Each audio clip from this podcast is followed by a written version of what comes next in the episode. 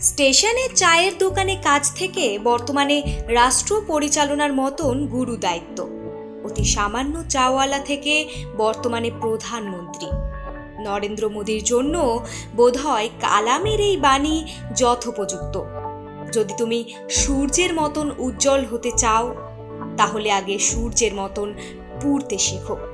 তার জীবনও সাহস ও কঠোর পরিশ্রমের এক যাত্রাপথ। ছোটবেলায় বরানগর স্টেশনের বাইরে বাবার সাথে চায়ের দোকানে কাজ করতেন তিনি। গত ছয় বছরে তার অভিজ্ঞতায় এই কথা ঘুরে ফিরে এসেছে। তার জীবনের এই অনুপ্রেরণাময় কাহিনীর সূত্রপাত উনিশশো পঞ্চাশ সালের সাতাশ সেপ্টেম্বর। এক নিম্নবিত্ত পরিবারে জন্মগ্রহণ করেন তিনি। চার ভাই বোনের মধ্যে তৃতীয় ছিলেন।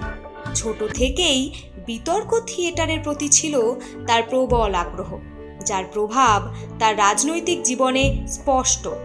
প্রধানমন্ত্রীর কৈশোর কিন্তু বিলাসবহুল ছিল না। বরং সেই সময় বাবাকে সাহায্য করতে ক্যান্টিনে চা বিক্রি করেছেন মোদি। পরবর্তীতে ক্যান্টিন বয় হিসেবেও কাজ করেছেন। তবে তার জীবনের দৃশ্যপট পরিবর্তিত হতে থাকে উনিশশো একাত্তর সাল থেকে। ওই বছরই তিনি যোগ দেন রাষ্ট্রীয় স্বয়ংসেবক সংঘে। কিন্তু এই পথটাও মসৃণ ছিল না। উনিশশো পঁচাত্তর সালে ইন্দিরা গান্ধী কর্তৃক জরুরিকালীন অবস্থায় এই সংঘকে নিষিদ্ধ ঘোষণা করা হয়। সেই সময় গ্রেপ্তারি এড়াতে কখনো শিখ, কখনো অন্য ছদ্মবেশ গ্রহণ করতে হয়েছিল তাকে। উনিশশো পঁচাশি খ্রিস্টাব্দে রাষ্ট্রীয় স্বয়ংসেবক সংঘ মোদীকে ভারতীয় জনতা পার্টিতে যোগদান করায়। পরবর্তীতে সেখানে তিনি ভারতীয় জনতা পার্টির গুজরাট শাখার কার্যনির্বাহী সম্পাদক হিসেবে নির্বাচিত হন। উনিশশো পঁচানব্বই সালে সেখানের জাতীয় সম্পাদক হন আর এভাবেই কেটে যায় তার রাজনৈতিক জীবনের প্রাথমিক পর্ব। উনিশশো বিরানব্বই সালে গুজরাটের বিজেপিতে কিছুটা একঘরে হয়ে পড়েন, কিন্তু তাতেও পিছিয়ে যাননি। এরপরেই দু হাজার এক সালে গুজরাটের মুখ্যমন্ত্রী হিসেবে অভিষেক হয় তার।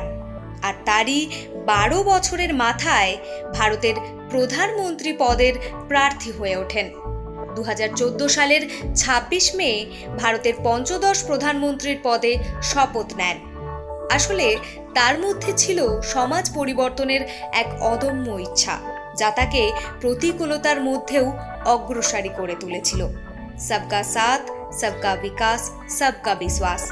এই মন্ত্রে অনুপ্রাণিত হয়ে মোদী প্রশাসনিক ব্যবস্থায় এমন পরিবর্তন এনেছেন, যার উদ্দেশ্য ছিল সর্বব্যাপী উন্নয়ন কেন্দ্রিক এবং দুর্নীতিমুক্ত প্রশাসন গড়ে তোলা।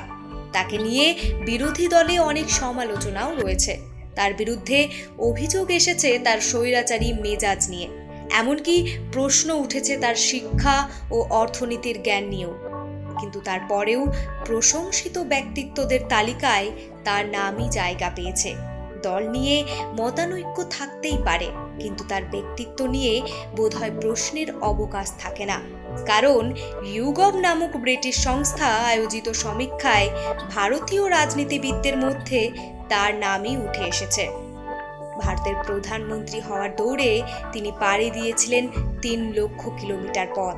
সারা ভারতে প্রায় ছয় হাজারের কাছাকাছি জনসভায় অংশগ্রহণ করেছেন। এছাড়াও তিনি সাধারণ মানুষের জন্য বা ভারতের উন্নয়নের জন্য পরিকল্পনা গ্রহণ করেছেন, তা রূপায়ণ করেছেন। আর এভাবেই সকলের কাছে একজন শ্রদ্ধাভাজন ব্যক্তিত্ব হিসেবে পরিণত হয়েছেন তিনি। তার চারিত্রিক বৈশিষ্ট্যের মধ্যে প্রস্ফুটিত হয়েছে প্রাণবন্ত, স্থিরমতি, উন্নয়নমুখী এক নেতার। আর তাই তো বর্তমানে শত কোটি ভারতীয়র কাছে আশার আলোর প্রতীক তিনি।